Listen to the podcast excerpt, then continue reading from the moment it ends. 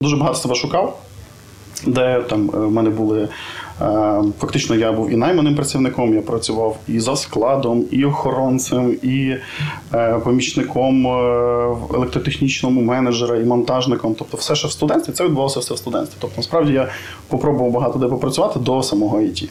Збіг обставин, давайте називаємо це так. У мене завжди не було класного топового ігрового комп'ютера вдома. Це був якийсь такий гештальт, який закрився дуже пізно. Є класна факап-історія. Вона не зв'язана ніяким чином з діяльністю, вона зв'язана з особистим. Я прозустрічався з дівчиною 4 години. Вона мене кинула за 4 години. Це мій рекорд. Красавчик. Ну, вона, вона закопала безліч моїх бізнес-планів. І мене це не обіжає, ну не ображає абсолютно. Тому що я розумію, що вона врятувала ще один факап. Для мене вибудовування е, культури в компанії е, і взаємодії з людьми це швидше вибудовування колективу, е, де довіра грає одну з ключових ролей.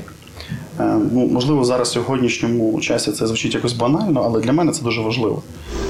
Я страшно не люблю робити одне і те саме. І рутина це найгірше для мене в бізнесі, тобто повторювальність процесу. Я повинен кайфувати від цього. Якщо я не кайфую, то я робити не буду, а тут я не кайфую. Привіт, мене звати Надія Гульчук. Я керівниця Urban Space Radio. Привіт, я Дмитро Мельникович, віце-президент Асоціації IT Ukraine з питань піару та експерт з персонального брендингу. І сьогодні ми говоримо відверто про IT. У подкасті ми говоримо з тими, хто робить технологічні зміни в Україні. Сьогодні наш гість Сергій Гначук, який є засновником компанії 27 Nurse, який займається програмним забезпеченням для кіберспорту. Привіт! Привіт. Вітаю. У цьому подкасті, на відміну від інших подкастів, які є доступні до прослуховування, ми говоримо більше про людське, і нашим завданням є розпакувати вас, всіх наших героїв, перш за все, як людей. Те, про що вам мріється, е, як у вас все починалося. І що ви любите, та якими ви були в дитинстві. Тому я би пропонувала, щоб ми почали спочатку, почали з дитинства. А скажи, де ти народився, де ти навчався? Так, всім ще раз доброго дня. Ем, Народився я в місті Шкло Львівської області. Е, Приїхав сюди в Івано-Франківськ. Я вважаю себе франківчанином, тому що я в 10 років переїхав, батько мій воєнний. Я переїхав з ним відповідно з сім'єю сюди в Івано-Франківськ у віці 10 років. І вже все моє свідоме дитинство, я буду так говорити, приходило в цьому місті. Відповідно, я люблю Івано-Франківськ і вважаю себе корінним франківчанином. А вчився в п'ятій школі а, і Я в тому ж університеті. Серйозно? Я вийду вас лише. Супер. А, ми могли навіть знати один одного, скажу за все в школі. А, і в Івано-Франківську ж е, і навчався в вищій е, Прикарпатському університеті. Тут в мене теж попадання. Ого. І п'ята школа, і Прикарпатська. Третє попадання і все. І продано. Скажи, чи доєднувався ти до якихось гуртків і е, розкажи більше про своє навчання в школі. Що тобі подобалось? Ну, е, з дитинства, напевно, виходить так, що е, єдиним талантом, який в мене є, швидше за все до зараз, це розмовляти з людьми, знайомитися, будувати колективи, заводити дружби. Це мені пригодилося як в дитинстві, так і в виборі професії, в потім і в комунікації в майбутньому в бізнесі. Ем, Що такого цікавого про університет розповісти? Насправді було дуже багато починань. Знаєте, воно не можу говорити про дух підприємництва як такий, але я завжди починав дуже багато всього. У мене було мене було всюди багато. Е, І в спорті я пробував все, що тільки можна. Я займався і тайським боксом, і волейболом, і бігом. Е, І я пробував, завжди все пробував. Часто залишав. Тобто не доводив якісь там справи до кінця, так і в, в роботі, в перших своїх якихось. Я дуже багато себе шукав де там е, в мене були. Е, Фактично, я був і найманим працівником, я працював і за складом, і охоронцем, і е, помічником е, електротехнічному менеджера, і монтажником. Тобто, все, що в студентстві, це відбувалося все в студентстві. Тобто, насправді я попробував багато де попрацювати до самого ІТ. То така довга дорога була. Ну, не зовсім довго, це все ж таки студентство, бо я почав вже працювати фактично з другого чи третього курсу. Навчання Я, до речі, навчався в інституті туризму в Карпатському університеті. Е, Хоча моя діяльність ніяк зараз не зв'язана з туризмом, ну практично не зв'язана. Є проекти з туризмом, але вони не настільки, е, скажімо, профільно до нас до, мене до мене відносяться на даний момент. Хобі е, з самого дитинства був геймінг, і це напевне те, чого мене привело сьогодні в компанії 27 Nerds, чому ми її створили, чому ми заснували. Ми з моїм партнером, е, до речі, ж Віктор Рубич, мій партнер компанії 27 Nerds, е, Ми з ним дружимо, е, напевно, з університету, хоча знайомі з шкільної парти, і ми разом вчилися в одному класі. Так вийшло насправді, що він привів мене в ІТ. Е, Він показав, як можна перші гроші заробляти в- на комп'ютері. В нього був комп'ютер. У нас інтернет тоді ще діалаповський був. І ми подумали, він мені показав, як можна заробляти. Ми займалися спамом ICQ, ну тобто таким брутфорсним видом заробітку в інтернеті, який тоді можна було. І насправді я відчув, що не так і складно там заробляти гроші. Тобто не треба було порівняно з моїми іншими професіями, які були там помічником монтажника і так далі, де ти мусив реально працювати щодня і багато фізично, то в ІТ можна було набагато простіше. Це десь мене підкупило, дізнаватися більше про що ж можна в ІТ заробляти. Яким чином? Ем, тому професія в туризмі е, не зовсім мені пригодилася, швидше пригодилася комунікація, е, вміння спілкуватися, домовлятися. Е, Це десь вивело мене, напевне, в, в ті речі, якими я зараз сьогодні займаюся. А в що ти грав в дитинстві? Ти кажеш комп'ютерні ігри? Я грав все і багато. Е, серйозно, я прям геймер задрот, от nerds, там прям такий, можна сказати. Я останній counter я подивився там по ігрі. Я досі граю, щоб ви розуміли, мені там 36 років, я граю в комп'ютерні ігри і граю багато. Топчик. Ем, я грав в Warcraft, напевно, одна World of Warcraft, одна з найпопулярніших, найбільше я грав. Потім Warcraft, потім Dota, Counter-Strike. е, От оці ігри я знаю. Багато ігор насправді я грав, і часу я витратив на них десятки тисяч годин. Я не жартую. Тобто на одній з грі в мене тільки 5 або 6 тисяч годин, там є counter. Скільки годин ти в грі е, проводиш? Ну це от одна тільки з ігор. Ну, це зараз можна поміряти. Так, Вже так, є ран- ці в всі Steam, там- в Steam є Так, counter, Steam. ти можеш А ти, я так підозрюю, ще в 90-х починав грати. Е, Це були не 90-ті комп'ютер. В мене появився насправді ігровий дома. Після того, як я вже відкрив ігровий клуб Арена 27 воно франківське я пізніше трошки, напевно, розповім про нього. Е, У мене завжди не було класного топового ігрового комп'ютера вдома. Це був якийсь такий гештальт, який закрився дуже пізно. Е, Але я завжди хотів грати. Я грав на мінімальних налаштуваннях, я грав там по на мінімальній графіці, але ігри, ігри я грав постійно і завжди. І це було хобі, яке, в яке я часто ховався від якихось стресів. Ігри для мене були, напевне, таким моментом, де е, створювалася бульбашка зовнішнього, зовнішнього стресу, і я в ній частково в ній ховався. Потім я вже це зрозумів, що є така історія. І... Працював психотерапевтом. Ні, ні, ні. Тут це якось швидше, напевно, дружина пропрацювала, чим психотерапевт. А, окей. Це був спектрум, Що ж? перший комп'ютер. Е, Ні, ні, в мене не було такого комп'ютера. Кажу, в Віктора, в партнера вони були швидше так в нього комп'ютери. В нього ще були на бобінних плівках, щоб ви розуміли. А, комп'ютери. На бобінних я ще не чув. Так, так, так. На бобінних плівках, де записувалася інформація. Ну, не знаю, на касетах було там. От, е, і ну, він от прям технар-технар. Якщо ми говоримо про IT, то якраз Віктор, мій партнер, він технар. Він досі технічний керівник компанії, і ми з ним якось в паралельні рухаємося уже 14-й рік пішов, ми разом з ним працюємо. Е, Ми заснували першу компанію спільно, називалася вона WebMill. Вона досі працює, існує, все окей. Ми з Віктором коли відкривали, у нас було п'ятеро людей в компанії. Доросли ми десь в, в обмілі спільно вже десь до 50-60. І потім, е, напевно, в мене був переломний момент, я вирішив вийти з компанії взагалі. Чому? Це було десь е, приблизно 3-4 роки назад. Ем, Я багато подорожував в той момент. І Мені вдалося попасти в ряд інституцій цікавих. Е, Я побував в подорожі, ми попали в Аспен, ой, в Стенфорд, перепрошую. Ми погуляли по Стенфорду, поспілкувалися з MBA-щиками. Потім я попав в Аспен інститут Київ, е, пройшов навчання. І дуже багато змінилася сильно комунікація з людьми, з якими я спілкувався. Тобто я вийшов із якоїсь своєї зони комфорту, оцінив те, чим я займаюся, чи хочу я цим займатися надалі. І я, напевно, швидше за все перегорів в певному моменті, що ем, в IT є така історія, що коли ти робиш всі проекти, то не робиш конкретно нічого. Та? Тобто ти спеціаліст по чуть-чуть. Таке. Чуть-чуть, чуть-чуть спеціаліст по всьому.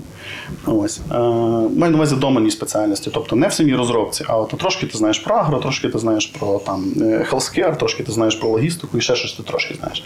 Але якщо запитати, що ти добре знаєш, ну важко, напевно, було сказати. І я тоді вирішив просто сам насправді вийти з компанії.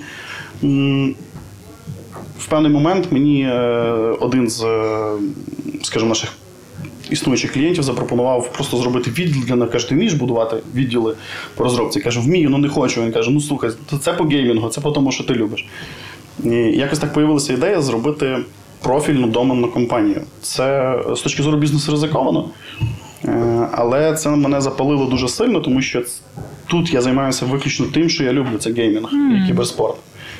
Е, Я фанат кіберспорту, я слідкую за там, фу- любимими командами. Ми купляємо мерч, кепки, футболки. Ну це прям як спорт. Тобто, вболіваєте за якусь команду, так само і в кіберспорті. Е, Ми граємо в команді. І так появилася ідея створення 27 Nerds, компанії, яка спеціалізується виключно на розробці в кіберспортивній сфері. Я, Так, ми вже так далеко зайшли. я б Його, я хотіла. поскакав. Я б хотіла, щоб ми трішки повернулися Давайте. назад. Ти сказав, що вважаєш себе е, місцевим франківцем. Так і є. Скажи, які твої улюблені місця у Франківську? Угу. І е, трішки більше е, потім розкажи мені про. Ну, не мені, нам всім, про той клуб, який ти Окей. зробив. Добре? Так. Чому вважаю себе франківчанином? Бо насправді це місто. Я жив в Києві майже рік. Я вже в дорослому віці, фактично так, не, не, не в університеті, не студентському. І ж подорожував по багатьох містах. Не жив там дуже довго, скажімо так, якимось місяць чи ще щось. Але е, Франківськ для мене завжди був. Е, Ну, якби, це модно зараз казати, теплим і рідним, і він такий залишається для мене завжди. Тобто місце, де можна. Я називаю це місце, де можна зупинитися. Е, Чому? Тому що е, темп е, життя, темп прийняття рішень е, в великих містах часто пришвидшений, і дуже важко приймати правильні, логічні, якісь спокійні рішення, виважені, які потім не мають критичних результатів, ну якби не результатів швидше, а якихось е, негативних ефектів на твоє життя. І часто люди в великих містах приймають поспіхом рішення. Ну тому що життя поспіхом. Бо швидко треба. Так, бо швидко треба, Дуже бо немає часу темпи. подумати. І от тому Франківськ для мене це завжди місто подумати. І місто заспокоїтися, місто, е, де можна е, реально приймати спокійно виважені рішення.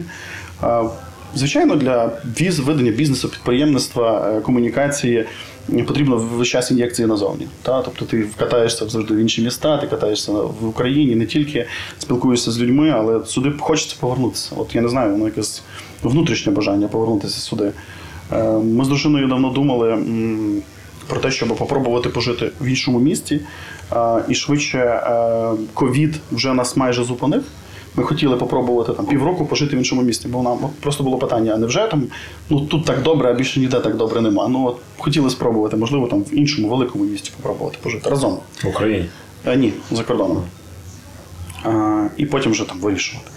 Е, На рахунок любимих місць, та їх насправді немає як таких як локацій. Знаєш, коли ти приходиш і якось релаксуєш. Ти просто в місті відчуваєш всюди ці, цю енергетику, ти спокій, темп. Я, я зразу бачу по походці, ну якби хто йде людина, чи це франківчанин чи ні.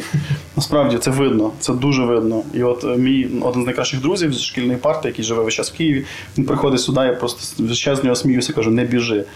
Іди спокійно, ти Франківську. Заспокійся. Так ви прожили з дружиною десь чи ні? Ні, ми, на жаль, так і не виїхали. Е, Ковід нас зупинив. А, потім війна, і ми, ми весь час залишалися тут. Дружина під час війни виїжджала за кордон на декілька місяців, але повернулася вже зразу в травні, мені здається, і весь час ми тут. Скажи про дитинство ще, а де Ага. ти проводив своє дитинство літком? В комп'ютері. Літку. Я Все? Ні, насправді я багато в бабусі проводив його. І там не було комп'ютера. І там були е, якраз оці комунікативні, е, які появлялися. Навики, вони швидше, ну, звичайно, що в живому спілкуванні. Тобто, е, я досі е, волію запрошувати людей в офіс на чашку кави, поспілкуватися. Е, і я не прошу тепер щодня це робити з працівниками. Звичайно, це нелогічно. Ковід дуже сильно поміняв правила гри в роботі. Але хоча б раз на місяць У мене є таке правило, що я з людьми спілкуюся, на чашку кави зустрічаюся або в офісі. У нас офіс тепер в центрі міста зручно, е, багато є кав'ярень поряд, або в офісі просто попити.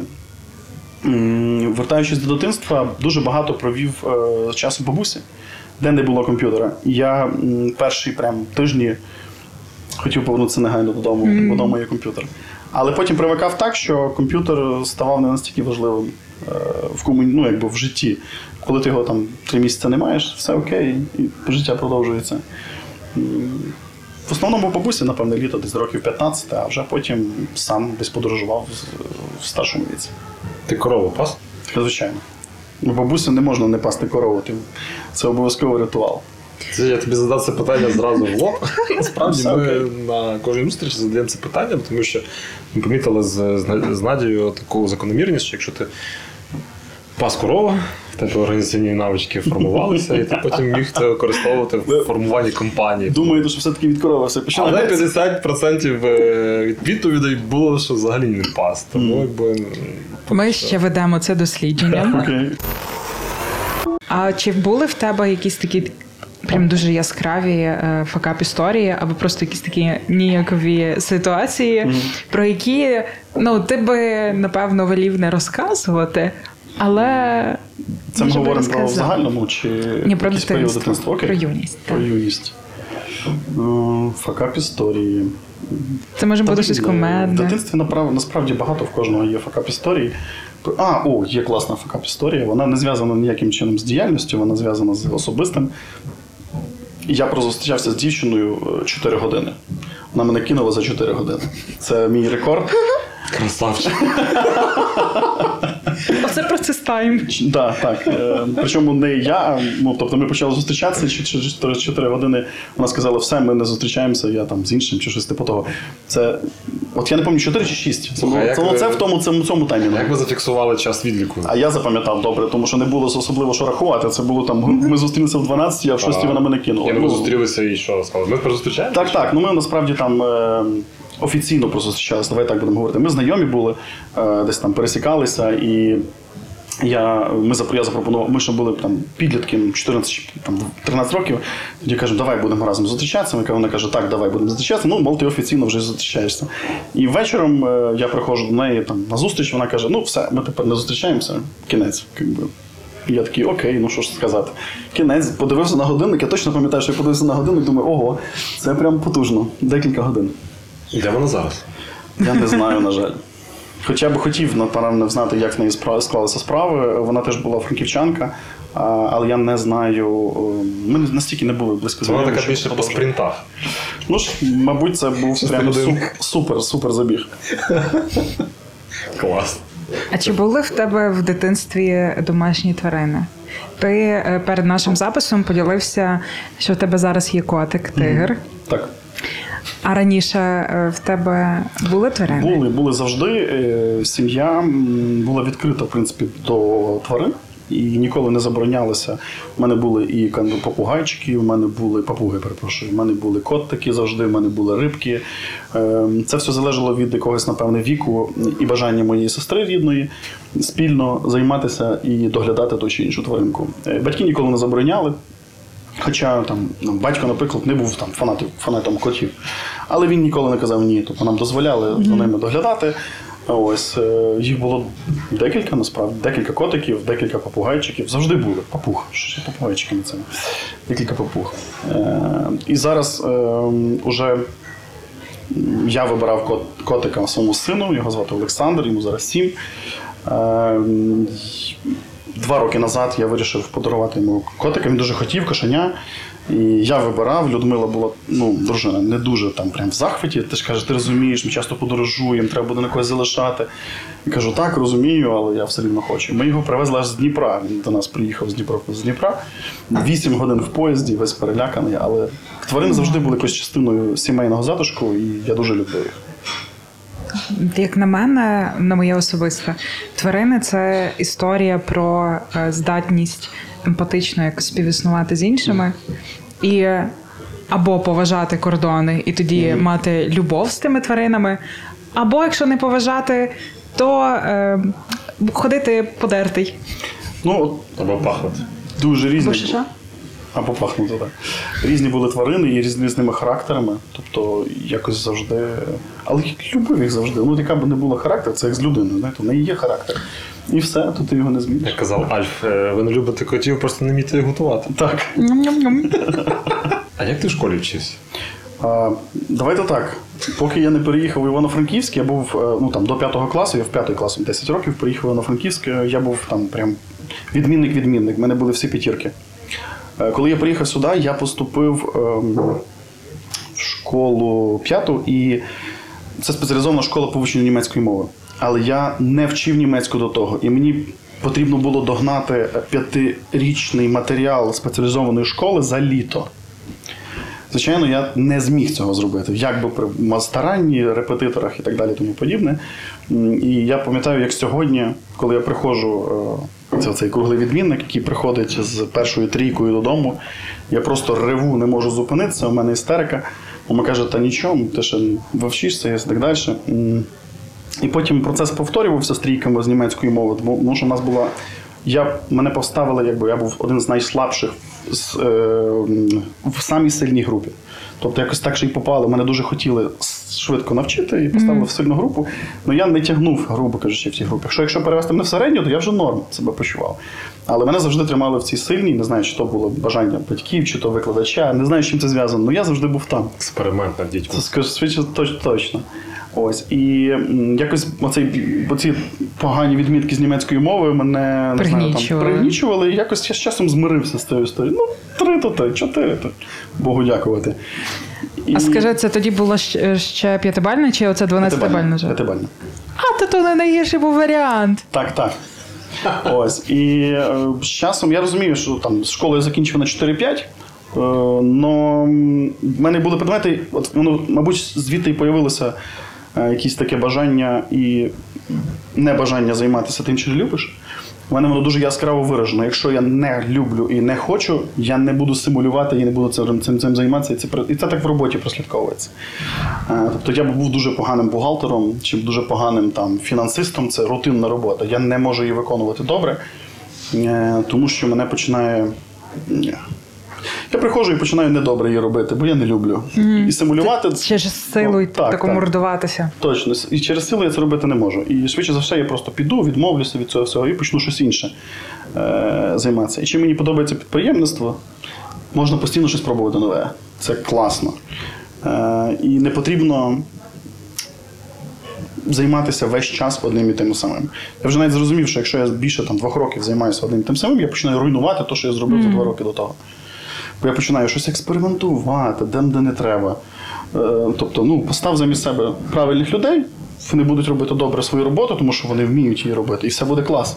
А ти йди далі. Ну, ми вже насправді там в компанії прийняли це як правило, що я займаюся проектом до півтора роки, і далі я беру новий проект. Бо в мене виходить там щось не знаю, ризикувати швидше, видумувати щось, е, спілкуватися з людьми, не знаю, ні про що, і придумувати якісь спільні думки, там, і так звідти появляються якісь колаборації. Там. Мені, в мене немає проблеми там, з кимось про щось поговорити, зачепити за якусь тему і далі її розвивати. Е, Хоча якби, підстави для цієї зустрічі не було. Ну, типу, не, не було в нас необхідності зустрічатися. Ну, напевно, це якось. І це, це прослідковується з дитинства, так якщо ми вертаємося назад знову в дитинство, то в мене були предмети, які я не любив, я їх не вчив і не старався. І в мене були предмети, які я любив, і я вчив і старався. Ну, якось так. Мені це нагадує е, історію, яку я почула на одній з конференцій, коли я їздила з е, молодіжною організацією, я була до, до якої я була долучена. І там сказали таке, що роби щось з пристрастю або не роби взагалі. Ну, власне, це десь в мене інтуїтивно почало прослідковуватися, а потім я вже вибудував як правило не займатися тим, що мені не подобається. Я німецьку вивчив. Е, Я виходив зі школи, коли ми закінчували, я вільно говорив німецькою мовою. Там неможливо було не говорити німецькою мовою, щоб ти розумів. А. Зараз я не говорю німецькою мовою, говорю виключно англійською, німецькою. Я не практикував, от як вийшов з школи, закінчив 17-18 років. Так от 18 років я не спілкувався німецькою мовою. На жаль, я її не знаю. Тільки фільми. І Це. О Боже. І до речі, от ця історія про е, після п'ятої школи, що ти ну, в тебе було три уроки німецької в день. Звичайно, в мене було три уроки Я німецької, тобі вірю. німецька література, бізнес по-німецьки, німецьке країнознавство.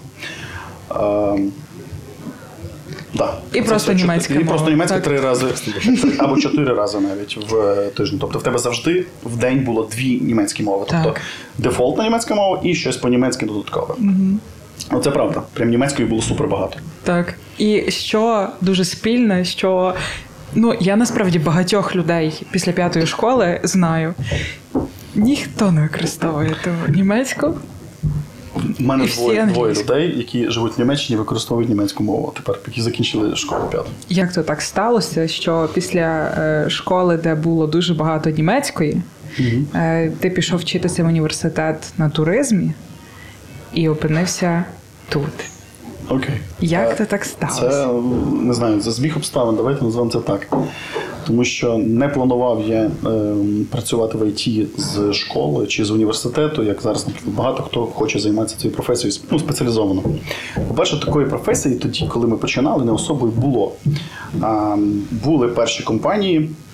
Були там айтішники, але щоб йти і виключно в вузах вивчати е, системно, крім там програмного системотехніка і так далі, тому подібне, не було там веб-програмування чи щось типу цього напрямку, який ти міг на курсах повивчати. Ем, в мене був вибір невеликий, тому що ем, я не міг там поступити, грубо кажучи, по своїх знаннях, по якихось там київських чи вузах і так далі. Тому подібне. У мене був При- Прикарпатський і нафта і газу. Те Прикарпатський технічний. Ну, власне, вибору особливо не було. Я поступив е, в нафтогазотехнічний, Прикарпатський е, я поступив. Е, Чому туризм? Тому що це вважалось на той момент дуже перспективною в нашому регіоні професією. Так, я і поступив. Ну, Буковеля ще не було, тільки тільки він зароджувався. Буквально тільки починався цей бізнес, і всі тут гуділи про розвиток зеленого туризму, бізнесу і так далі. Тому подібне. І вважалося, що буде багато потрібних професій, зв'язаних з туризмом е, в цьому регіоні. Таким чином, ми з батьками і вирішили, що я буду займатися туризмом. Ну, туризмом мене перестало цікавити десь на курсі другому, коли я з Віктором почав заробляти в ІТ перші гроші. Так як казав, це мій однокласник, яким ми сиділи. Я жартую, він е, шульга, я правша, і я крупніший за нього завжди був. І я йому заважав завжди. І я жартую про те, що він був ще крутішим айтішником, якби я на математиці йому не заважав. Ми дійсно сиділи на математиці разом. Ем, він показав, як перші гроші заробляти. Ми, а почалося це, що ми грали ігри спільно. В нього був комп'ютер, у мене не був. Я приходив до нього додому грати комп'ютерні ігри після школи. І То в мене теж така була поширена практика. так, і ще навіть на початку першого курсу університету я приходив до нього, ми грали комп'ютерні ігри, разом вже там проводили якийсь спільний час. е, І він показав, я кажу, що, ти- що ти робиш? Він каже, я там займаюся цією штукою, я от спамлю ICQ. Я кажу, а що це таке? Я кажу, ну я от таким чином заробляю гроші. Він мені показав, що він каже, як ти виводиш їх? Він каже, ну так от. І А перших- розкажи, як це? Ну, я думаю, що більшість, напевне, слухачів, чи ви знаєте, що таке ICQ? Ну, я не я знаю, я хотіла запитати, що це таке. Це як телеграм. Да, колись не було месенджерів. Це один з перших месенджерів взагалі класичних, і він мав номер е, як телефонний. В тебе був унікальний телефонний номер, Як нік. фактично. Твій. Як нік, так. Тобто 6555 і так далі. І чим менше цифра, то по-моєму най- найкрутіші були п'яти або шести знаки. Ого. Це прям були дорогі, їх треба було купляти. То І це як номера на машину. Точно, точно. І вони були унікальні, тобто вони не могли повторюватися. І ми займалися автопідбором, ну тобто, ну що робили, машин, е, якби скрипт автопідбором всім по номерах, по слідуючи, слідуючи відправляв меседж. Тоді якби можна було блокувати, але, як правило, приходили всі меседжі. На самих початках, коли ми цим займалися. Бо потім вже почали фільтри. Так, ставити розсилали? Да, ми зрисували рекламу. Ми спамили нею фактично. Спамили різною рекламою, я не буду говорити якою. Що було більш профітабельніше, то і ми і спамили. Тобто був замовник, який вас замовляв Ні, якісь... ні, ні, це ми самі. Тобто ти заходив на якийсь сайт, реферальну систему, брав лінк і починав спамити, а тобі в адмінку накопичувалися гроші. А вам Це було банально просто. А тобто це за переходи. е, Так, так, переходи кліки в відповідних там місцях. Ну, Навіть рекламодавець не знав про те, що. не знав, хто на нього працює. Їх було таких сотні, як ми. Скільки ти заробляв в місяць? Ми по-різному від. е, Починали ми десь з 200 доларів, е, потім виросло до 400 доларів на місяць. Так, давайте скажу. Десь ем, Ну, 2012 2000 2001 О, то то взагалі таке не. Ну, ми себе почували дуже круто. Нормальний бабос. Так, так. І ми е, вони були легкі. Ти зранку встав в університет, нажав скрипт і пішов. Машина все робить. Тобто це була дурна робота, фактично. Ти ніякої своєї інтелектуальної праці туди не закладав. І воно з часом прикрило, звичайно, як і дурна проста робота, вона іншим скриптом прикривається. Тобто ти вже перестаєш заробляти з цього гроші, витрачаєш на інтернет, витрачаєш там на скрипт, е, цю підписку на скрипт і так далі, тому подібне. А скрипт ви самі малювали? ні, ні, ні, ми його купляли на підписку, його можна було купити просто і за пару доларів. І, тобто ми, у нас не було якогось інтелектуального вкладення в це. Це Ми- було чисте підприємництво. Ну так, фактично IT це було чисте ніякого. підприємство. Так. Ну, IT там був як інструмент. Ви знайшли можливості, знайшли потреби і, і, і звели їх в одну, Тобто, на це, одну технічну І все платформу. автоматизували. це, ми, це ми навіть не знайшли, щоб ви розуміли, це прочитано на форумі, як це робити. Тобто достатньо було просто мати інтернет і почитати, як це треба робити. І мати здатність думати, що найважливіше. Ну, В першому варіанті достатньо було читати.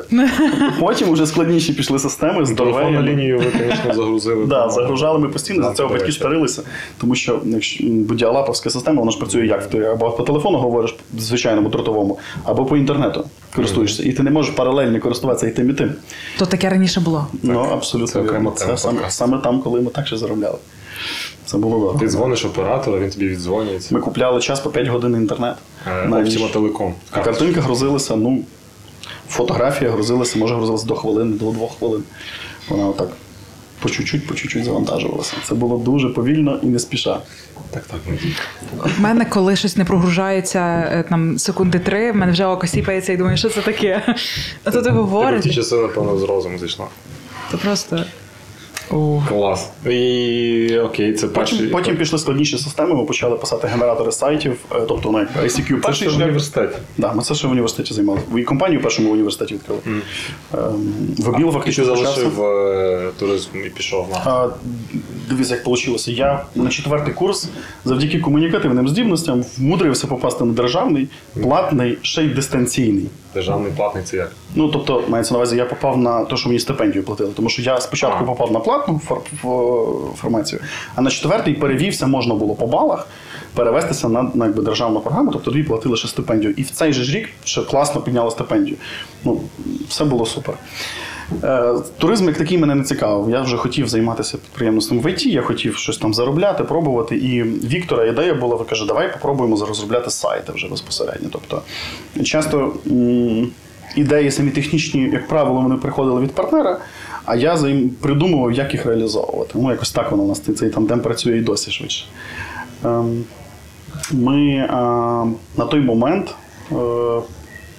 Е, отримали підтримку в мого знайомого. Ми от взяли 10 тисяч гривень е, позики, взяли офіс. Оце от такий перший офіс. Ми почали розробляти сайти всім знайомим компаніям, яких ми знали довкола. Так почався вебміл. е, Про компанію, про яку я розповідав раніше е, трошки. Нас було шестеро, ми ніхто не знали, що робити в it компанії Е, І всі свої, кажучи, шишки ми набували абсолютно власним досвідом. Як отримати перші замовлення, як Це learning by doing. Точно. Та от в нас прям воно було прям по харду, як положено. Ми максимум їх набили. І з часом, через те, що простіше було кудись піти на роботу, дехто відпадав. Не всім подобалося набувати дуже довго. Перший рік може подобалося, другий рік подобалося, але з часом почали відколюватися. Але Другим фактором, що доєднувалися люди, і чому компанія росла, це був, напевне, один з найкрутіших, тепліших колективів е, в місті. Тобто всі хотіли працювати в вебміл, бо там неймовірно крута команда. От, оце я пам'ятаю як сьогодні. І я пам'ятаю всіх людей, які працювали в вебмілі, і я з всіма друзями. Ну, фактично, там 99% ми друзі залишилися. Тобто ми часто думали на, на початках, на перших роках не про бізнес. А про те, як класно нам проводити час, і ми, в принципі, ще на цьому трохи заробляємо. Бо м, фінансовий керівник, ем, яка потім прийшла в компанію, сказала: хлопці, це ви займаєтесь якоюсь, вибачте, дурницями. Це не бізнес, То так не робить. то так не працює. І вона там склала елементарні фінансовий керівник, це якраз і Людмила, моя дружина. бо Вона дуже крутий фінансист. І коли вона прийшла і подивилася, каже, що це таке, е, ми про цю історію просто пізніше трошки детальніше розповім, чому і як ми працюємо з дружиною так ну насправді дуже довго. І вона каже: це не бізнес, це дурниця. Ми кажемо, ти нічого не розумієш. Ми тут створюємо інновації. Ми У нас тут вайб. Так, так. І ми довго її переконували в тому, що зараз попре. Вона нам пояснювала, що так не працюватиме. І все-таки вона перемогла. Шершелі фани, як кажуть. Все було добре. І все, було- все, все, нам все подобалося, розумієте, у нас була неймовірно крута атмосфера. Але то було. І вже коли ми почали прислуховуватися до порад фінансового керівника, справи пішли значно вище вперед, краще. Ми старалися залишати той ж самий вайб, але при цьому всьому вже працювати як бізнес.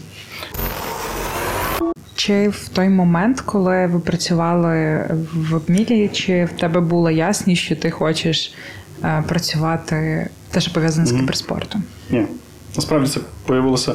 Ми грали весь час. Тобто, з першого дня існування Вебміла, тобто з Віктором до, ми весь час комп'ютерні ігри грали. І ми часто залишалися в офісі. е, Казали, що ми дуже зайняті. Залишалися в офісі пограти ігри е, з ним. Не було розуміння, що я прийду в кіберспорт таким чином, та? тобто почну працювати в ньому.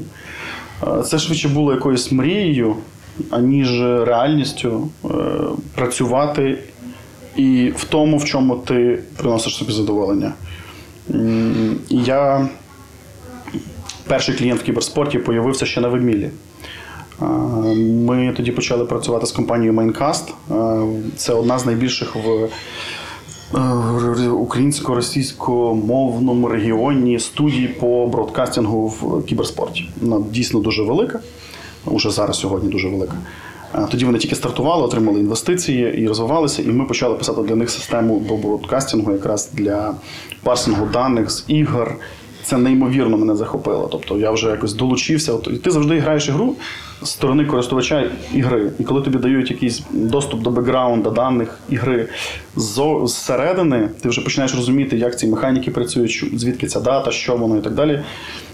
Як, як, наприклад, ти бачиш студію зсередини, як виглядають коментатори, аналітики, кіберспортсмени там повз проходять. І ти, ну, я неймовірно запалився, тому що це, напевно, було якимось. Якби мені в дитинстві про це показали, то я б швидше захотів проснутися, бо я не, не повірив. собі.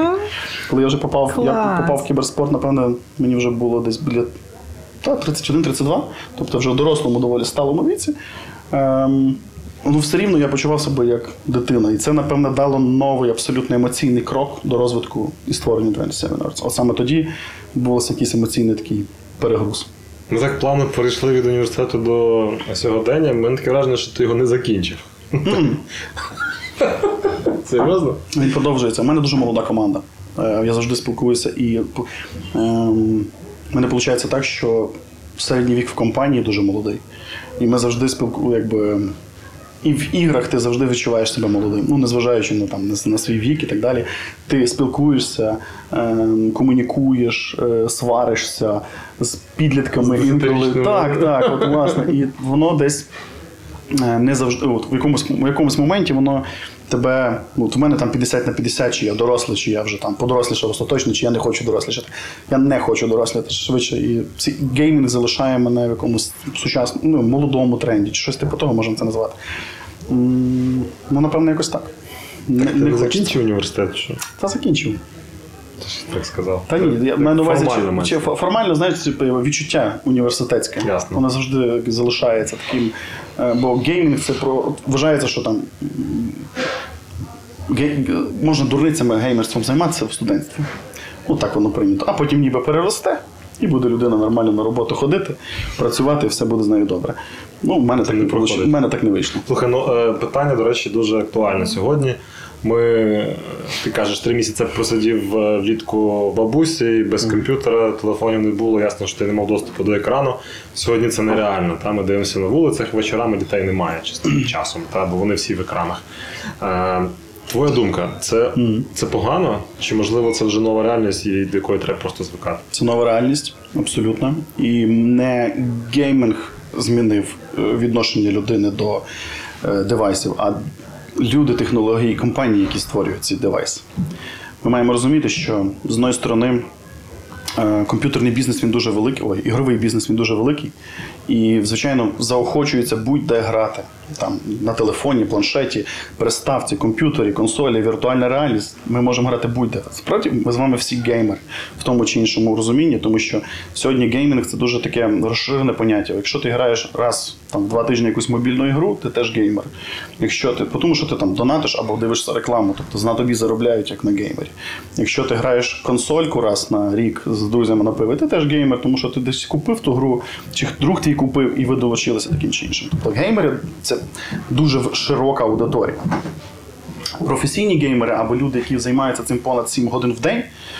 Це вже інша категорія чи каста. Е, Відповідь на твоє запитання, чи нормально, що діти весь час сидять в мобільних телефонах. Я думаю, що геймінг не є причиною цьому, а швидше все, що крім геймінгу, що є в телефоні. Геймінг це додаткове заняття, розвага і так далі. Є тіктоки, є інстаграми, є е, комунікація з друзями. Там вся геймінг це тільки одна з воронок, де я спілкуюся зі своїми друзями. Так, тому що я пограю годину-дві часу і все рівно лишу в телефоні чи в комп'ютері, вже не граючи, але все рівно я там провожу час.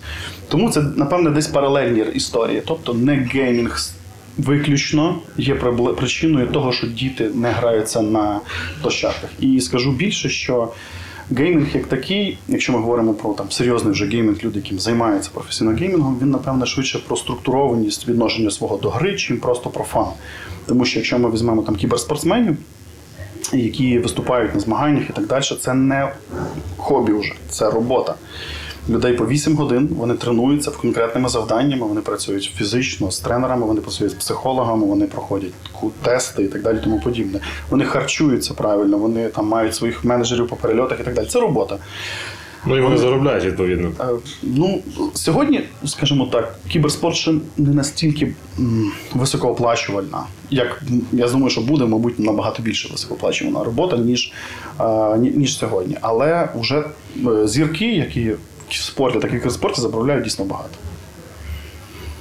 З цією е, сферою насправді кіберспорту є дуже багато стереотипів, ну і в цілому, як з комп'ютерними іграми, і не тільки комп'ютерними. Про те, що це там дуже шкідливо, та ми вже частково про це говорили, що чи це є проблема, чи це не є проблема. А, можеш поділитися, з якими ще стереотипами ти зустрічався е, на своєму шляху до сьогодні? Знаєте ж, про геймінг шкідливо, напевне, йдеться стереотип і тягнеться ця вся історія з моменту, коли екрани були настільки жахливі, що це дійсно було шкідливо. Тобто, якщо ти дивився в телевізор, е, в якому там не знаю скільки герц, е, воно все блимає, скаче і так далі, в тебе починає дійсно боліти очі, це про шкідливо. Сьогоднішні екрани 240 герцові чи 144 герцові, вони не псують очі так сильно, як це робили до того телевізора. І десь оці от стереотипні речі, що геймінг шкідливий, воно раніше. Так, так, вони були набагато раніше. І тоді це було шкідливо. Я згоден абсолютно на всі сторони. Сьогодні шкідливо, що ти сидиш довго швидше. Так? Тобто в тебе можуть бути проблеми з спиною, з вагою, е, з комунікацією, вмінням спілкуватися з людьми, з оточенням. Це не жарт, це прям проблема, тому що. В Під час гри може бути таке, що ти ізольовуєшся. Е, Знаєте, в чому геймінгу саме, саме легше це вийти з гри і перестати сваритися. З людиною на вулиці так не можна. Ти не можеш вийти і перестати, якщо в тебе є конфлікт чи проблема. Ти не знаєш, як її вирішити, і в тебе просто ступор. А в ігрі можна, замутив, вийшов з гри. Тобто ти вирішуєш свої проблеми дуже просто, якщо тобі Е, хтось не подобається. Так, ти лочиш і все. Така серія в чорному дзеркалі була, якщо дивився. Ну от. І е, але в живому, в, живому комунікації так не виходить. Ти не можеш залучити людину, вона тобі продовжує з тобою спілкуватися. І, а в тебе немає. І я- один з там з бар'єрів е, комунікації, е, цей геймінгу, це бар'єр комунікації живого спілкування. Але навіть в геймінгу сьогодні ну, там, гейм-паблішери чи розробники ігор дбають про це насправді. І створюються додаткові канали комунікації, де люди більше спілкуються вживу. Вони навіть пушать їх спілкуватися голосом. Бо раніше це була все переписка, або смайлики, або ще щось, де не потрібно було голосових. Е, Зараз роблять навіть кіберспортивні ігри. Як правило, вона командні, і ти мусиш спілкуватися з тімейтами. Якщо ну хочеш ти не хочеш, ти повинен. І вони десь ви, ви, ви, витягують тебе на спілкування з іншими людьми. От є там Counter-Strike чи Dota, візьмемо ігри, це є командна гра 5 на 5. І тобі рандомайзом попадають люди. Типу, ти не знаєш їх. І скоріше не будеш більше, ніж цим 40 хвилин з ними спілкуватися в житті. Але ти маєш знайти нормальну Якщо ти хочеш виграти, ти зобов'язаний з ними спілкуватися. Це навіть е, контекст е, про гнучкість. І е, адаптивність, що дуже швидко приймати рішення, дуже швидко ну, приймати рішення, як поєднатися з цією людиною, як з ними знайти спільну мову, щоб можна Точно, було точно. виграти. Так, про шлях. І це про легкість цілей. на направду. Ну ти мене виправи, чи я неправильно правильно чи неправильно собі думаю. Бо мені видається, що це навіть історія про те, що е, швидко можна адаптуватися до команди.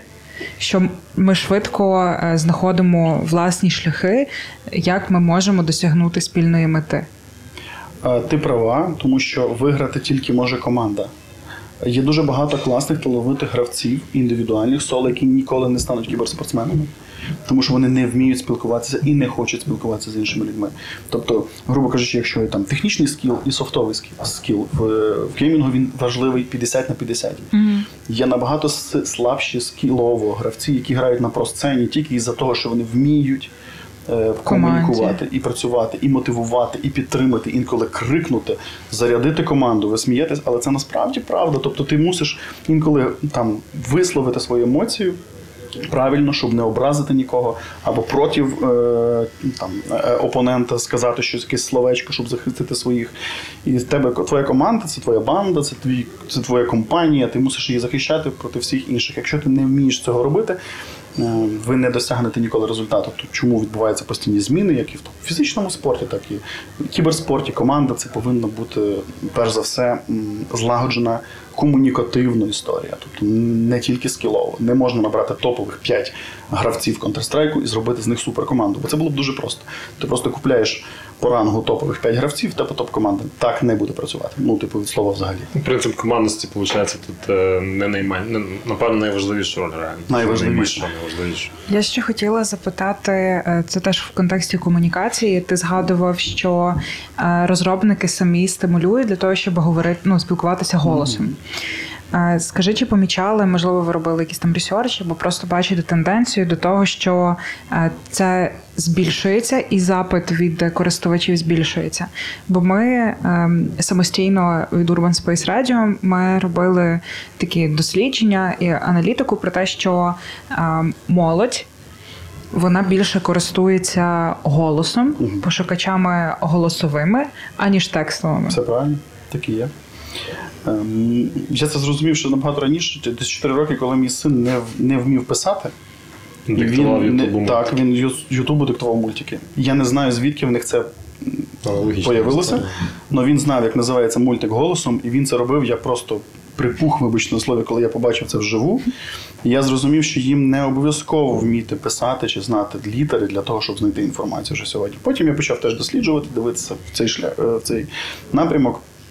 Е, Вони всі voice, voice записи, voice комунікація, пересилка голосових і так далі. Їм простіше, легше і швидше, Так. менш затратніше в енергії, знаннях, менше помилок і так далі. Тому подібне. Багато є причин цьому, так але з іншої сторони, це і переводить нас в якусь нову еру м, комунікації в мережі. Де ми перейшли з текстової спілкування, текстового сприйняття інформації, текстового віддань від- передачі інформації в голосовий. Голосовий ми багато сприймаємо. Сьогодні ми подкасти маємо. Сьогодні ми бачимо, має- маємо Netflix, сьогодні ми маємо мільйон подкастів, які ти можеш слухати, не обов'язково дивитися чи читати. Ти споживаєш його звуково і, і комунікуєш так само. Та? Тобто ти можеш записувати подкаст і спілкуватися з аудиторією таким чином. Раніше треба було писати книгу, щоб розказати всім людям, що ти думаєш. Тепер не треба писати книгу, тепер записати можна подкаст. І це набагато простіше. Давайте будемо чесними. Це простіше, Так. це спрощує. І в майбутньому швидше за все, що появляться, коли доступні будуть нормально. І це все про це все про технології, про їх доступність в наших е, в нашому житті. Тобто раніше, щоб записати подкаст, ну треба на, на тисячу техніки було закупити. Зараз записати подкаст достатньо айфона. Ну, цього достатньо і викласти в мережі. Це про доступність. Так? То коли віртуальна реальність вона появиться, вона теж буде дорогою. Ну, що технічна забезпеченість будуть мати там одиниці, десятки, сотні в світі. А з часом вона стане доступною, е, і всі будуть в віртуальній реальності спілкуватися. Буде простіше зробити там не Gmeet уже, а Virtual Meet зустрітися з вами. От як ми зараз сидимо в віртуальній реальності, поспілкуватися, потиснути віртуально один одному руку. Не стаючи з ліжка дома. Не встаючи з ліжка дома, і це буде якимось з новим витком, так? My Комуні- комунікації. Так буде з геймінгом, до речі. Він теж буде видозмінюватися. Геймінг, який ми маємо сьогодні, і геймінг, який буде в майбутньому, він буде сильно відрізнятися. Хотів би з тобою поговорити про команду.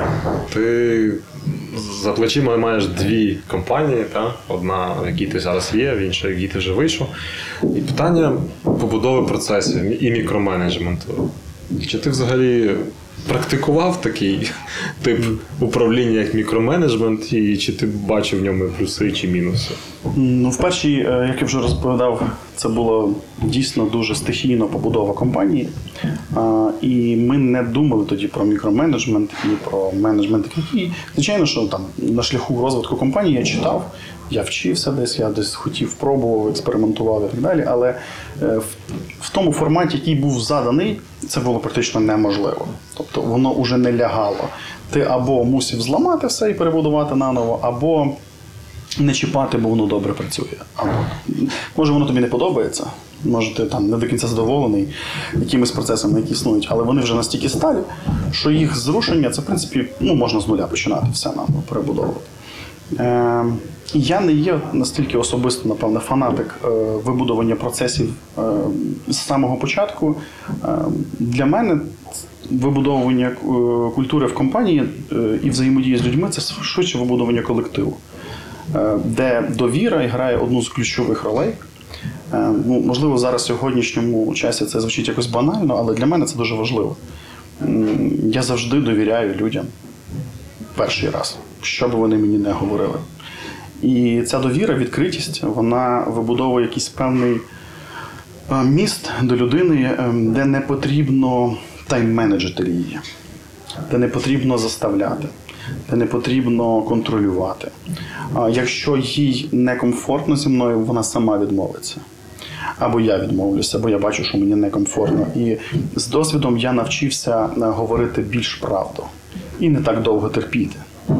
Е, Якщо це не окей, і я поясню, чому це не окей. Тобто, тому що ну, от є один, два, три об'єктивних фактори, е, де колективу не окей з людиною, чи людині наоборот. Якщо людині не окей, вона зразу це ну, вона це відчуває дуже моментально.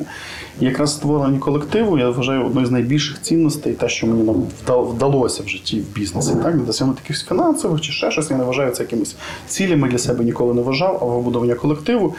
Коли ти приходиш в колектив, тобі комфортно на всі 100, на всі 100%. Ти з людьми спілкуєшся, тобі приємно, ти ходиш на, каву, ти з любою людиною спілкуєшся, з любою комунікуєш, і люба людина з любою спілкується.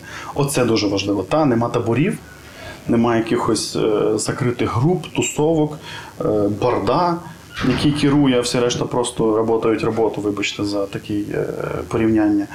От цього всього, ну, це, для- це для мене, напевне, абсолютно неприйнятно. Е, І вибудовування колективу це для мене головним фактором в тайм-менеджменті чи мікроменеджменті, який сам органічно розвивається. Но я розумію, що це м, про певний розмір колективу. Я, ми стикнемося як компанія з, з цими проблематикою. Тобто є дві сторони медалі. Перше, це дуже тепло, комфортно, класно, привітно, дружньо, відкрито. Друге це розмір. І ці речі не, часто не поєднювальні. Е, Тому зараз, наприклад, ми з партнером думаємо про те, як не вирости більше 100, але там ікснутися в прибутку в декілька разів. Оце челендж. Оце завдання, яке стоїть зараз Хто ти в компанії? Я SEO. Я, і я займаюся ще на самому старті, я займався продажами і комунікаціями і, і вибудуванням партнерств. І в принципі зараз я цим займаюся, але в мене є вже спроби е, перестати займатися більше силом, селством, продажами, а більше рухатися все-таки в м, побудову партнерських взаємодій з іншими компаніями і е, вибудування те, що ми з Віктором, про що ми мріємо, про те, що ми хочемо зробити цього року, це ви- вибудовання R&D відділу, дійсно в кібер, по розробці в кіберспорті, open source відділу, де ми оце вже нас, от воно зараз нас пешить. Це вже не про якусь напряму комерцію, а про це створення якоїсь додаткової цінності, яку зараз ми не можемо порахувати в грошах. те, що ти говориш, воно насправді мені дуже резонує, бо це те, в що я дуже вірю. Про взаємодію в команді, в компанії. Воно мені звучить насправді як про цінності і культуру, яку інтегровується в компанію і інтегровується в ну, таку щоденну рутину. Це про таку доброчесність, про е, ну, відвертість, про гідність. Воно мені звучить про таке.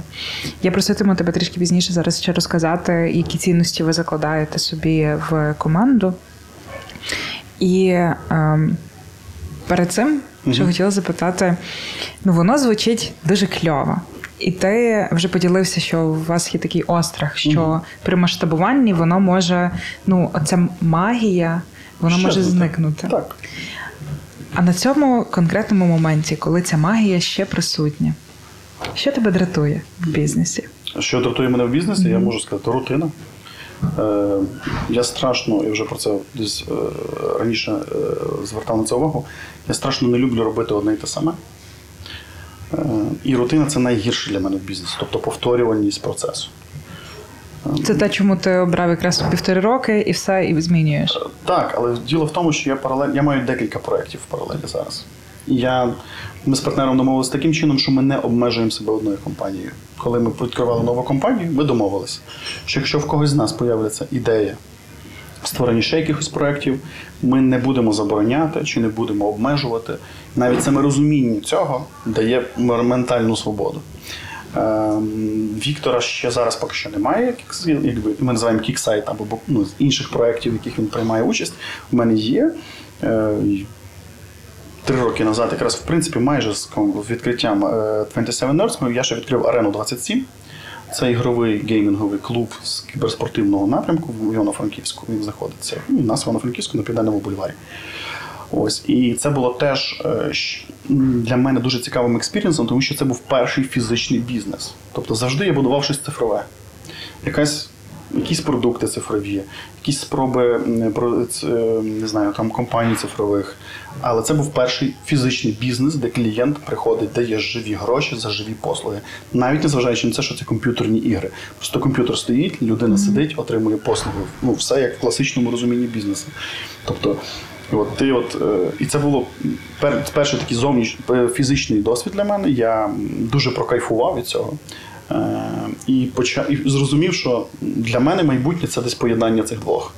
І, напевно, ще третій. Я точно планую ще проекти. І відповідь, чому що бісить рутина, я хочу е, віддавати людям, які вміють працювати правильно в рутині.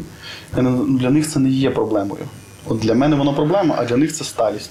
Це впевненість, це клас, це супер. І я шукаю таких людей, допомагаю їм інтегровуватися в компанію, і вони вони з великим задоволенням виконують свою роботу, тому що вони розуміють, що завтра е, не треба нічого видумувати, я можу робити свою роботу далі таке саме. І прекрасно, супер, ми знайшли один одного, давайте рухатися далі. А я мушу видумувати. Ну, Мені я не можу так, інакше я буду псувати. Про е, цінності. Угу. Розкажи. Про цінності компанії. Ну, я ж я вже, в принципі, трошки говорив, тому буду повторюватися. Це відкритість. І в нас щотижневі є General Call з усією командою. Я веду їх, як ми були. Нас було семеро, так зараз 45. Ми досі їх ведемо. Я розповідаю про те, що відбувається в компанії. Я розповідаю про те, що ми будемо далі рухатися. Як ми рухаємося в компанії 27 Nerds також є борт. Ще додатковий це не управлінський борт, а люди, які мають опціони з бізнесу. Сім людей, які ризикнули з нами на старті, вони отримали по одному проценту як опціони бізнесу. Вони навіть в курсі про прибутковість компанії, вони в курсі, як ми рухаємося. Це дуже довірливі для нас mm-hmm. люди. І за три роки, в принципі, Одна тільки людина з борда вийшла, тому що вона пішла просто відкривати свій проект, зв'язаний е, з дизайном, з унікальною для мене. Марку, привіт, привіт, передаю тобі. Е, бажаю успіху твоєму починанню. Людина, яка почала займатися шрифтами, тобто написанням шрифтів. Це унікальна річ, дуже крутий дизайнер. І от він єдиний, фактично, хто вийшов з борда е, за три роки існування компанії. Цінності, давайте ще раз назад, бо ви мене постійно мусите запам'ятати. Е, цінності це відкритість і горизонтальна структура комунікації. Будь-хто може сказати мені, що йому щось не подобається, чи подобається, йому теж можу сказати, що мені не подобається і подобається, і чому. От це мені здається найголовніше. І якщо ти можеш це сказати, тобто я говорю це на. е, З кожним працівником, яку ми набираємо в компанію, я вже не набираю особисто людей, але дуже довго підбирав людину, яка набирає, бо це для мене дуже важливо. І перших там 20 ми інтерв'ювали.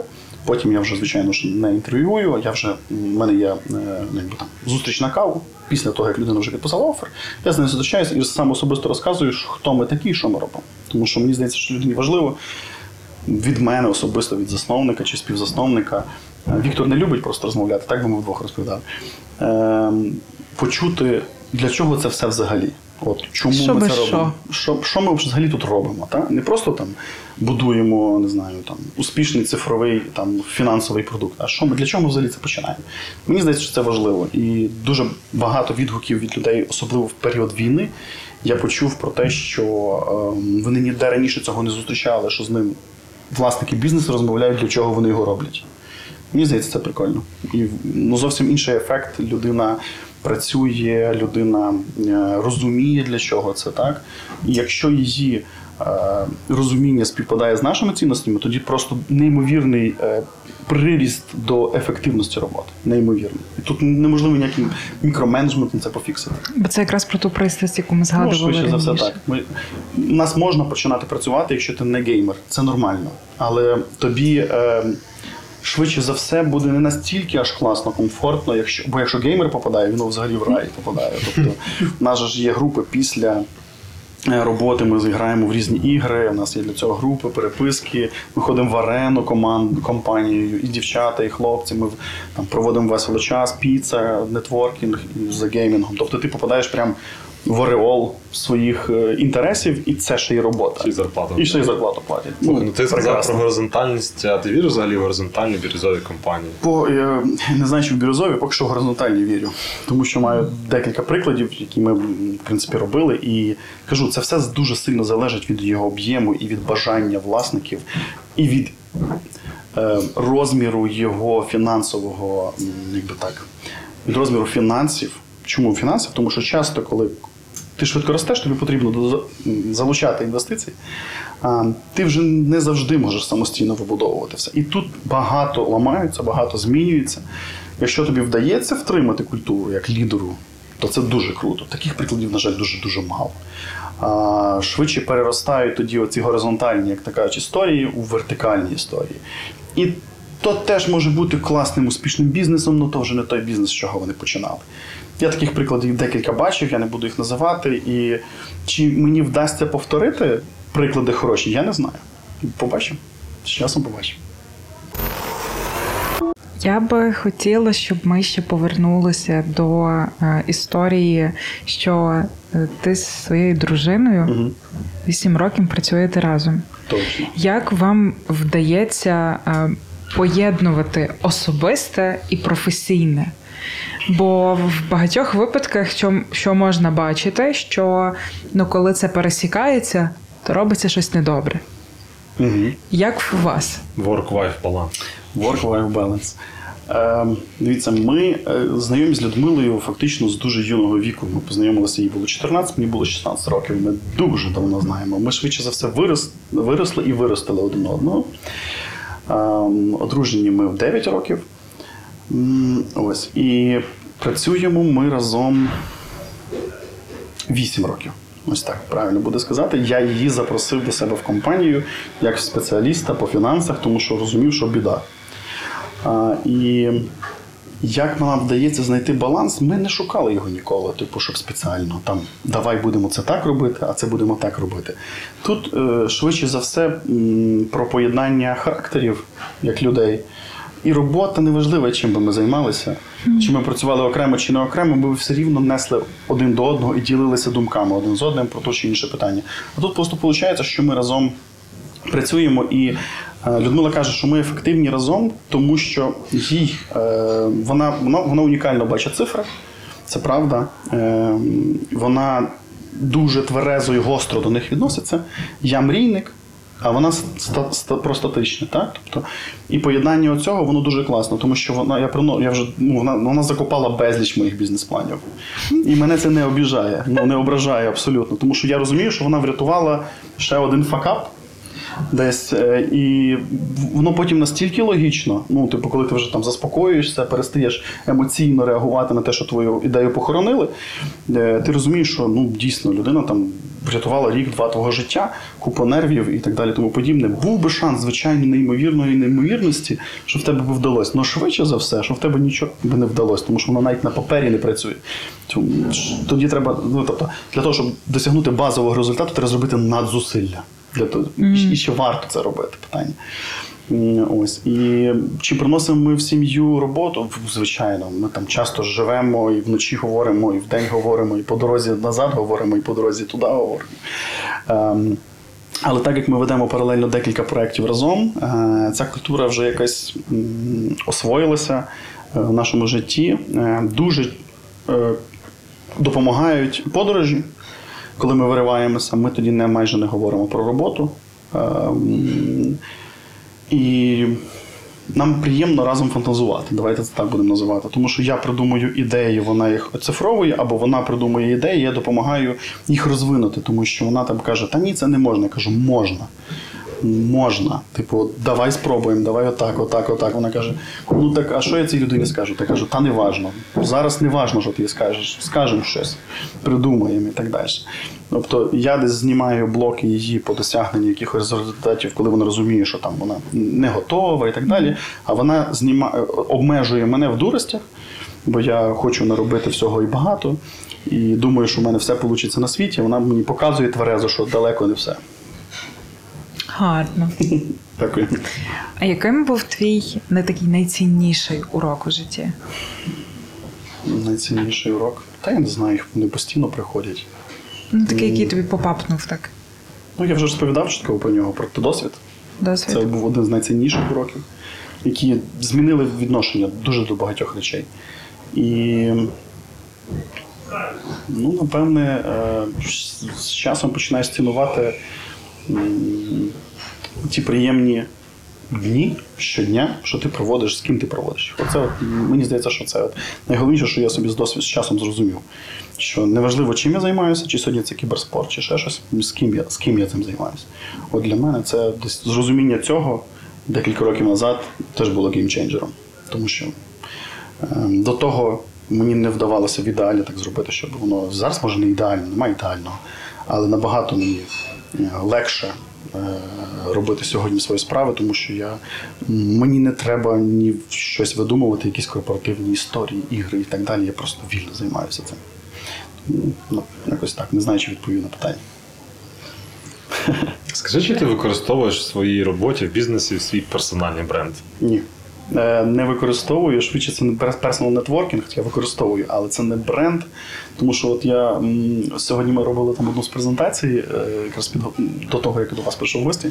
І ми в кінці презентації там, я думаю, ну поставимо там свої е, імена і так далі. Я собі думаю, ні, ну на рівні глобального бізнесу, в принципі, ми не в неї з Віктором. Ну, нас ніхто не знає. І чи це погано чи добре, е, ми ніколи не працювали над персональним брендом. Він каже, ну додасть це вартості нашій презентації. Він каже, ну навряд. Ну тоді не ставимо. Та. Е, чи ми працюємо над створенням персонального брендінгу? Е, я думаю, що ні. І чи це погано для бізнесу, напевне, так. Чи нам комфортно цим займатися особисто, ми точно не будемо його будувати, бо воно десь не про нас. Так? Е, чому нерц? Ну, це відповідь десь в назві. Так? Ми не про те, щоб я висвітлював, чим я займаюся особисто. Я повинен кайфувати від цього. Якщо я не кайфую, то я робити не буду. А тут я не кайфую. Тому в мене скудні соціальні мережі, хоча це не про бізнес. Та? Там, Я викладаю фотографію одну на там, півроку. І це десь швидше собі зберегти її, а не для того, щоб людям показати. Ну, якось так.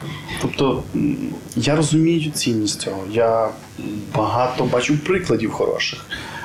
Я розумію, наскільки це дає легкості в досягненні певних результатів.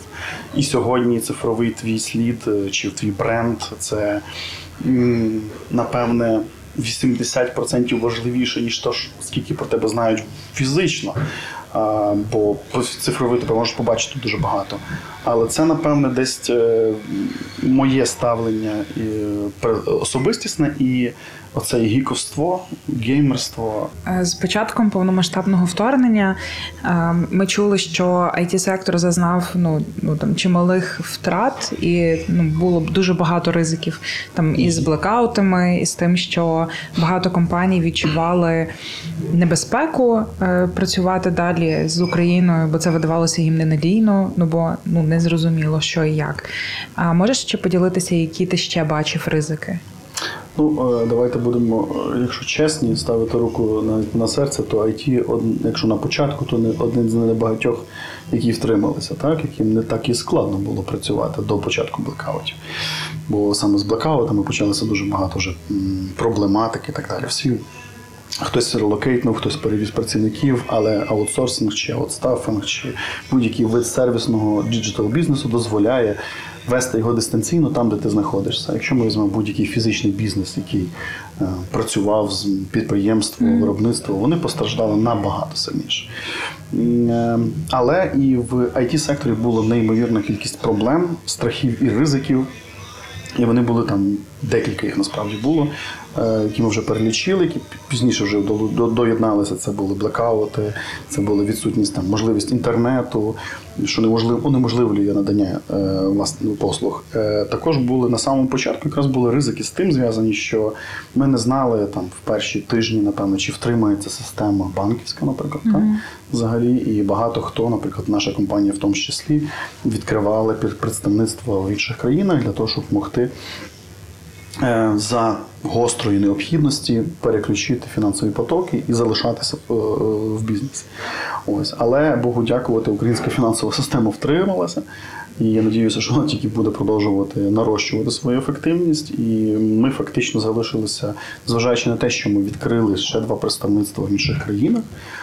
Це ж що це зв'язано було з якраз ризиками репутаційними, та тобто навіть не репутаційними, а ризиками того, що це може десь частково допомагати залучати нових клієнтів. Хоча більшість клієнтів розуміють, що делівері все рівно в Україні залишається. Тут так ну, 50-50 воно допомагає. Але, наприклад, ми продовжували працювати з українською банківською системою, продовжуємо сьогодні працювати.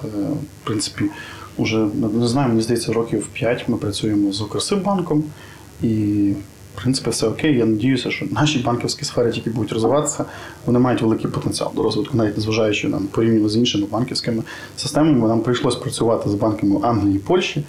І, чесно кажучи, там ти аж дивуєшся, що в Україні сервіс набагато кращий. До речі, Укрсибанк BNB Paribas Group є генеральним партнером подкасту Відверто про IT.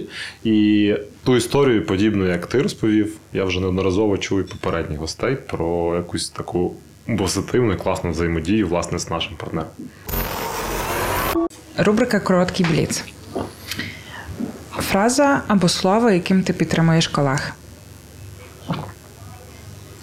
Ем, скажи чесно, як є. Фраза слово, яким ти свариш колег. Те ж саме. Це просто універсальна фраза. Там дуже легко. А що у тобі є найбільш нестерпне для колег, як ти думаєш? Це може бути сьорбання кави, це може бути щелкання ручки. Я не звертаю на такі речі уваги, тому що все життя працюю в open, source, open space. Угу. І швидше можу нам, ну чесно, немає дратівливих якихось привичок, які мене можуть вивести. Я знаю, як уникнути їх, включивши музику. Все окей. То не тебе, а колег. Але так, як Колег? ти думаєш, що в Якщо- тобі а, у мені є такі- кашель. Я часто кашляю і зам- замахую всіх довкола, я знаю. Яке твоє guilty pleasure? Навіть не знаю. Таке в ефірі не говориться. Та, пропущу. Окей. Довше поспати чи піти е, потренуватися? Я дивно, але жайворонок і люблю якраз всі свої справи. Я ефективний до обіду, але це швидше не потренуватися і просто піти позайматися чим, що тобі більше подобається, ніж просто полежати. Просто лежати не люблю. А ти рано лягаєш спати чи пізно? Е, По-різному. Але я точно недовго сплю. Ну, не знаю. Не можу.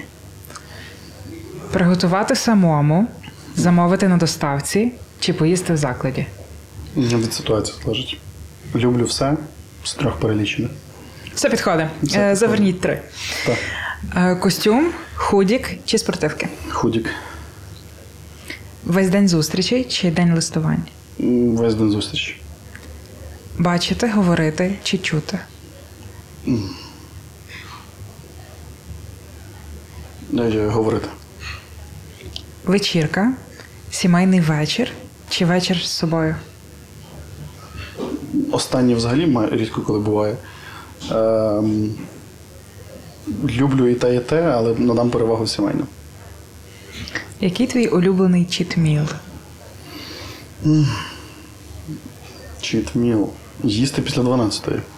Все, що є. І Кока-Кола. favorite. І Кока-Кола. А я нагадаю, що сьогоднішнім гостем був Сергій Гначук, який є співзасновником компанії 27 Nerds, які розробляють програмне забезпечення для кіберспорту. Це був подкаст відверто про IT, а подкаст створено Асоціація IT Ukraine у співпраці з Urban Space Radio. А генеральним партнером подкасту є Укрсиббанк BNB Paribas Group. З вами була Надія Гульчук та Дмитро Мельникович. Почуємось.